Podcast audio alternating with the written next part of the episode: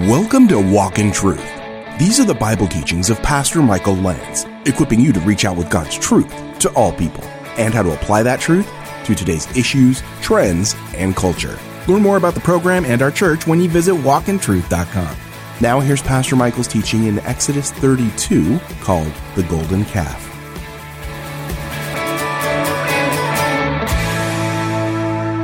We're going to be in Exodus chapter 32 as we continue to move through the book of Exodus. The golden calf is before us. Uh, before we jump into the first six verses, and that's all we're going to cover tonight, I'm going to ask you to turn to Romans 15. Hold a place in Exodus 32. Turn to Romans chapter 15. Once you've got it, if you're able to stand with us, let's stand together. As we read, there's a couple of uh, New Testament passages that comment on the value of learning from the past, specifically learning from the Old Testament. And it begins this way in Romans chapter 15, Matthew, Mark, Luke, John, Acts, Romans 15, 1.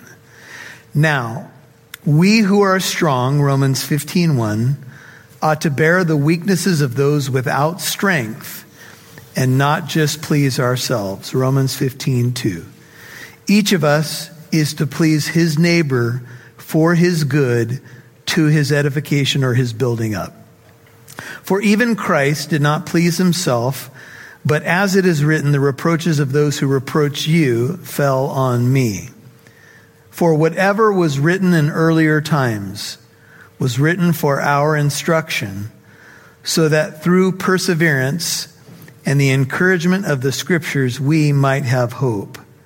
Now may the God who gives perseverance and encouragement grant you to be of the same mind with one another according to Christ Jesus, so that with one accord you may with one voice glorify the God and Father of our Lord Jesus Christ. And then one more to your right is 1 Corinthians, the next book over to your right, chapter 10.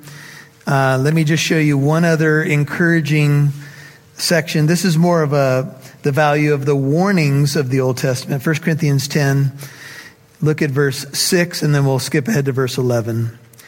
Now, these things happened as examples for us. This is 1 Corinthians 10 6, so that we would not crave evil things as they also craved. The, the they is Old Testament Israel, verse 11. Now, these things happened to them as an example, and they were written for our instruction upon whom the ends of the ages have come. Amen. You can have a seat. Father, thank you so much for the folks that are here. We read those two introductory passages to know that the scriptures give us both encouragement and warning. Encouragement that we could have hope if we're feeling weak tonight or uh, without strength, that we would be one who could strengthen someone else and encourage somebody else. And I know that the room is filled with encouragers. Thank you for them. But also in 1 Corinthians 10, that the things that were written about Old Testament Israel were for our warning.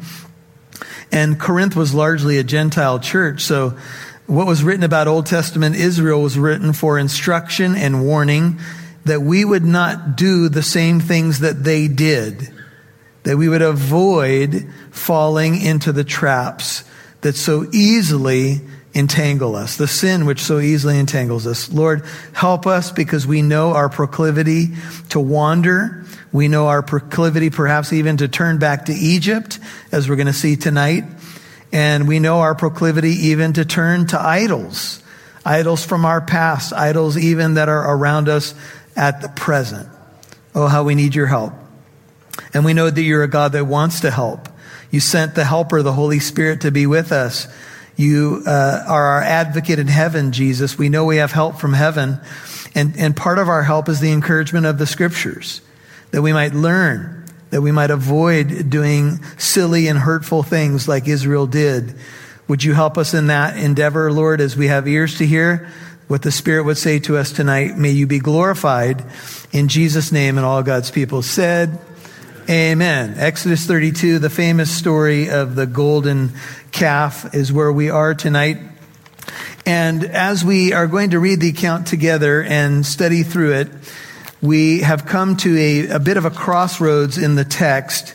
If you take a look at the very last verse of Exodus 31, we have these words, and this is uh, a verse that Alex uh, left because it leads into the next section. And here's what it says when he had finished speaking with him upon Mount Sinai, he, the he is God, gave Moses the two tablets of the testimony, tablets of stone, and then famously written by the finger of God.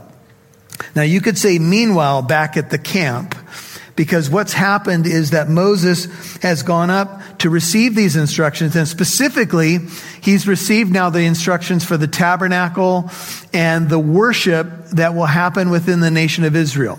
He's gotten the uh, dimensions of the tabernacle, the furnishings for the tabernacle, uh, even the people who are going to make the uh, furnishings, etc., the holy anointing oil, the priestly garments, the priests that will be set apart for God's purposes. It's all been laid out.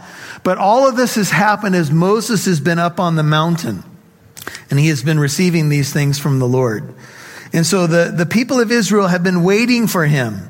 And you might recall that the Bible tells us that Moses was up on the mountain, remember, 40 days and 40 nights. Now, when we study our Bible, the number 40 in the Bible is a number that has to do with testing and even the idea of perfecting. Jesus was in the wilderness, tempted by the devil for 40 days. Israel ended up wandering in the desert for 40 years. This number 40 is very significant. And in this case, when Moses goes up on the mountain, you could see the number 40, 40 days and 40 nights as a number of testing. How will Israel do as they wait upon the Lord for further instruction? Now, something that you need to know is that they have already gotten some instruction from the Lord and agreed upon it, agreed to it. And this is, uh, let's backtrack just for a second. Go to Exodus 23. Let me remind you, because uh, from chapter 25 on, what has happened is uh, Moses has been up on the mountain, so we've been seeing what's happened between God and Moses, but it's easy to forget what's happening with the people. So if you go back to chapter 23, look at the last two verses of chapter 23, it reads this way God says, You shall make no covenant with them or with their gods, small g, Exodus 23 33. They shall not live in your land, lest they make you sin against me, for if you serve their gods, it will surely be a snare to you. So God, already before the promised land is even going to happen, God is warning against what? The idea of idolatry, the idea of false gods and goddesses. And so that when, when uh, chapter 24 unfolds, God invites, he, he says uh, to Moses, come up to the Lord.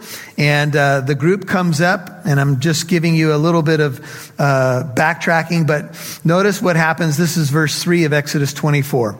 Moses came and recounted to the people all the words of the Lord and all the ordinances, and all the people answered with one voice and said, all the words which the Lord has spoken, we will do. Now, something you need to remember is Moses does go up to God and come back down several times.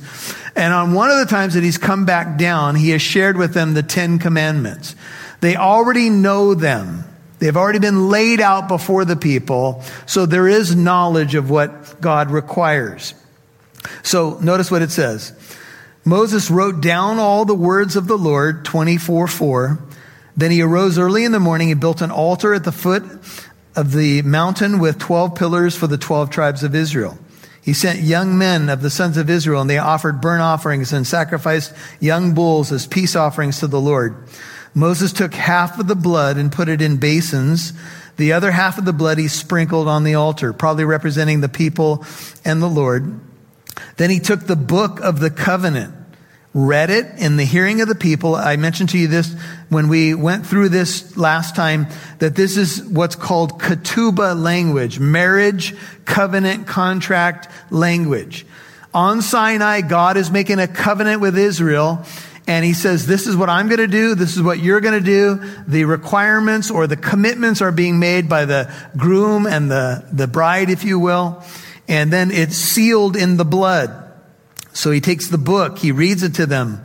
Uh, the blood is sprinkled, and it says, All the Lord has spoken. What did they say? We will do. We will be obedient. How many times have you said, Okay, I'm never going to do that again. Right now, I make my stand. I will not go back to that. Perhaps it would be an addiction. Perhaps it would be a response. And you've made a declaration, perhaps. I've made my share. All right, I'm not going to ever do that again. You're not going to find me in that line again, doing that thing again. But we know how weak we can be. And Moses took the blood and sprinkled it on the people, notice, and said, Behold, the blood of the covenant which the Lord has made with you in accordance with all these words. And now in verses 9 through 11, there's a beautiful covenant meal. Following the contract, there's a covenant meal.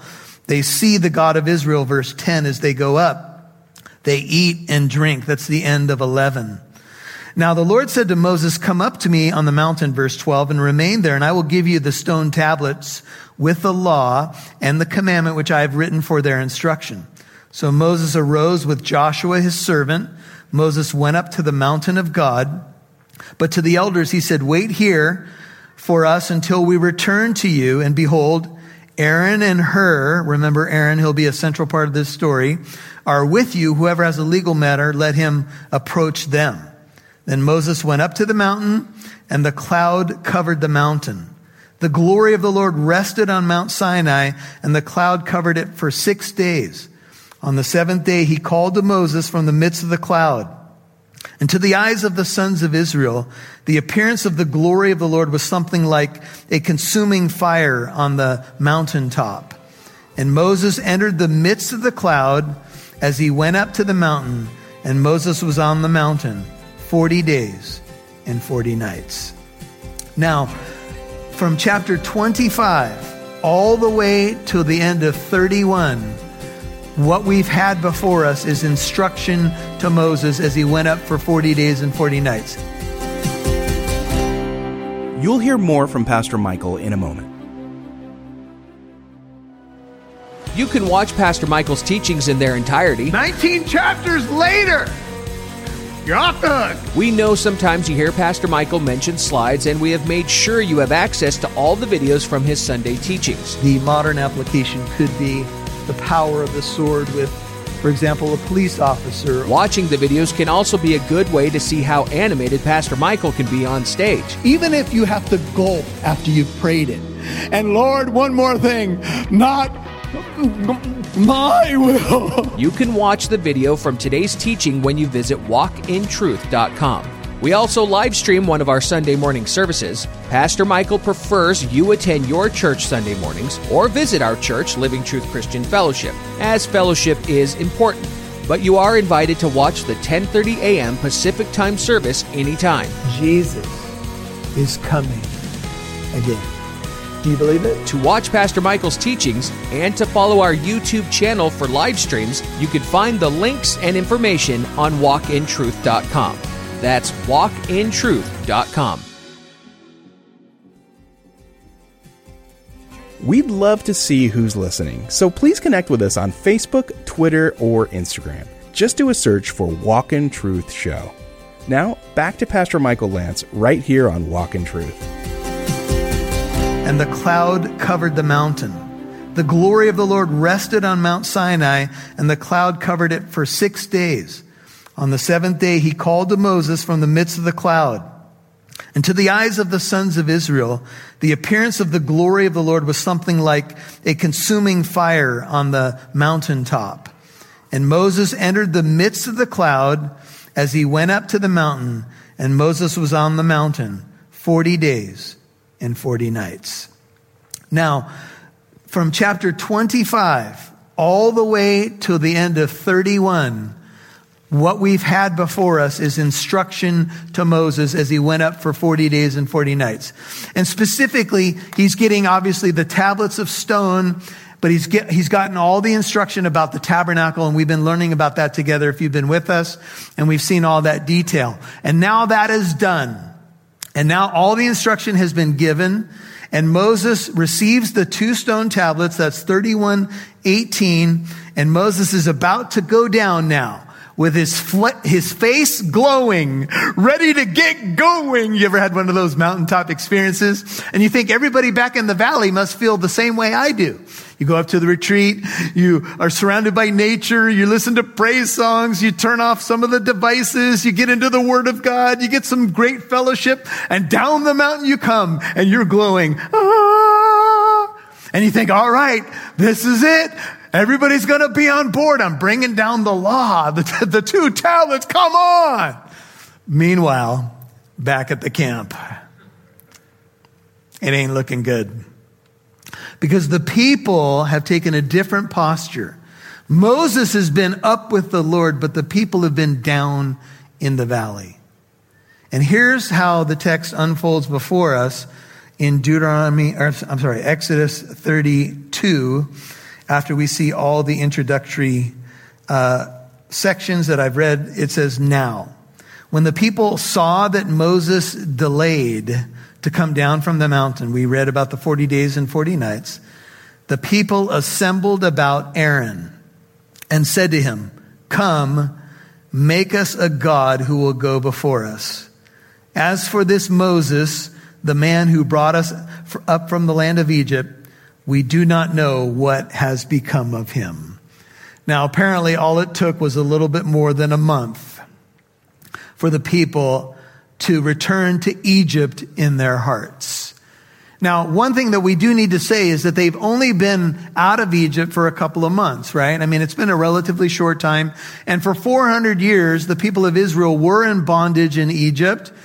And it's, you know, one thing to get the people out of Egypt. It's another thing to get Egypt out of the people, if you know what I'm saying. And so we all, from an application standpoint, we come out of the world, right? Some of you grew up in the church. Some of you did not. You came out of Egypt with all of its idols, all of its gods and goddesses with a small g. And when you did, you came into a relationship with the Lord Jesus Christ. Perhaps you said the sinner's prayer. You got baptized. You were born again of the Holy Spirit. And that's wonderful and what a blessing that is. But that doesn't guarantee that you're not going to be tempted to go back to Egypt. In fact, I would say probably more of you than not have been tempted on many occasions to return to Egypt and perhaps to return there when the Lord didn't make sense. When perhaps there was something like we would call a divine delay. Sometimes God takes longer than we think he should take. Sometimes we have questions about what's going on. The people are at the bottom of the mountain. Moses has gone up on the mountain. He walked into fire. Some people might start chattering in the camp. You know, people don't walk into fire and come back. However, he has done that on several occasions. We must remember. He's gone up and come back. So that's not the issue. Do they not know where Moses is? I think they know exactly where he is. He's up on the mountain again. They're quite aware where he is. But the timeline is not in full agreement with their timeline. They are growing impatient.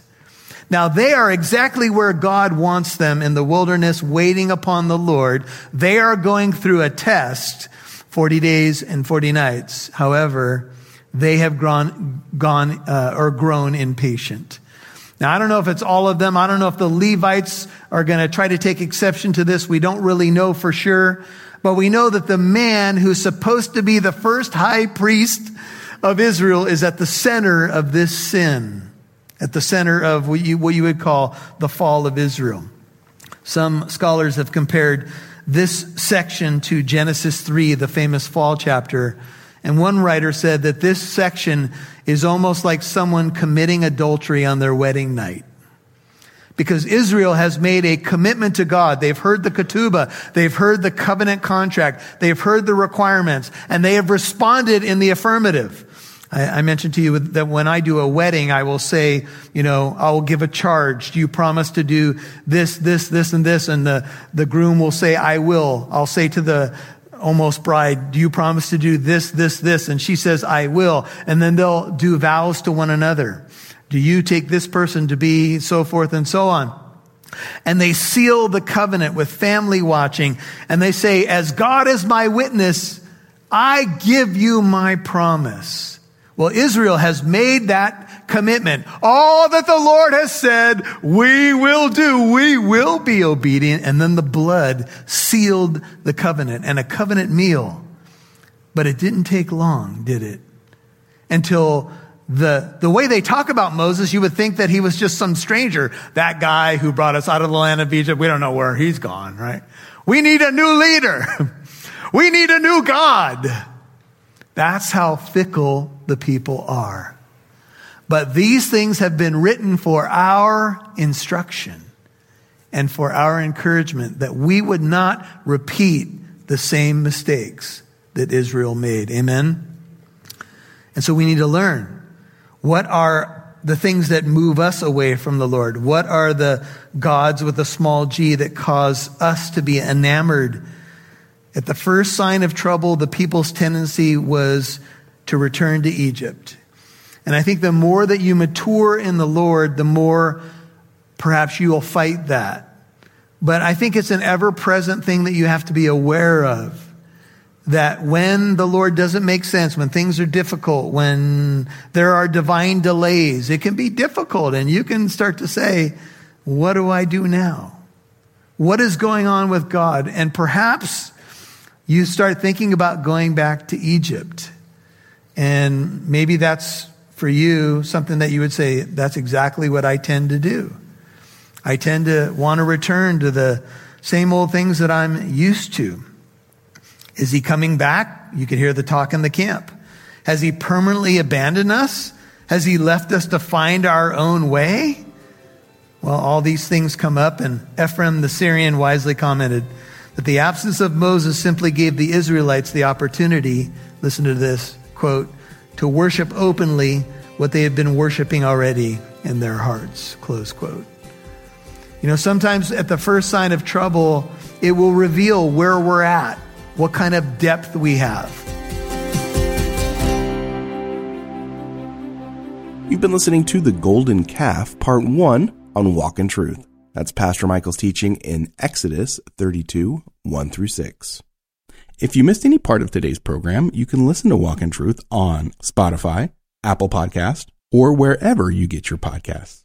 Hey, we would love to hear from you. You can email Pastor Michael with a question that you might have had on the teaching today, or maybe you have a question about something else, or you need encouragement or prayer. Maybe you would like to share how Pastor Michael's teachings have blessed you. You can email Pastor Michael at this email address contact at walkintruth.com.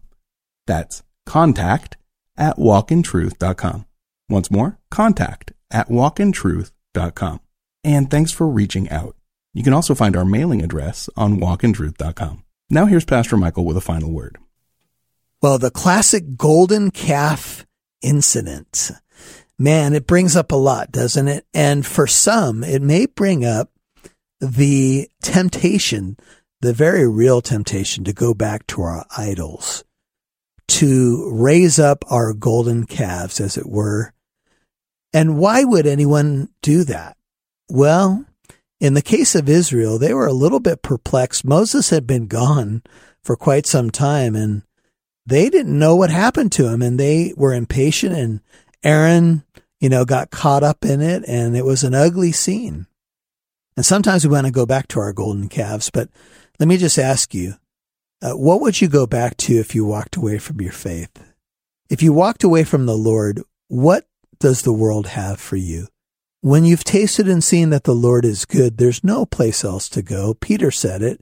Lord, to whom else will we go? You alone have the words of eternal life. I know sometimes there are tough questions.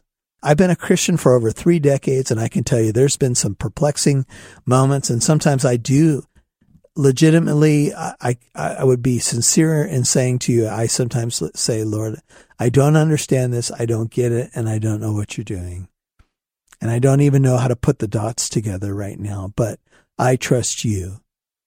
And that can be enough, even in your doubts. You can read some of the Psalms, and some of the Psalms are, you know, very real about, Lord, I'm struggling. Where are you? You know, my, I'm being mocked. My tears have been my food, all that stuff. You might get into the Psalms for a while. Let them be medicine for your soul. This is Pastor Michael Lance. This is Walk in Truth. We're excited that you are walking with us through the book of Exodus as we look at the golden calf incident. Hey, tell a friend about what you're hearing on the broadcast. If you want to know more about us and how to pray for us, partner with us, or even make a comment about how the ministry has been a blessing to you, all of that can be done at walkintruth.com. There's a comment section. There's a way to donate there. In the comment section, you could put a prayer request if you'd like. It's all available at walkintruth.com. This is Pastor Michael Lance, and I'm looking forward to bringing you part two of this message, Lord willing, right here tomorrow. We'll see you then.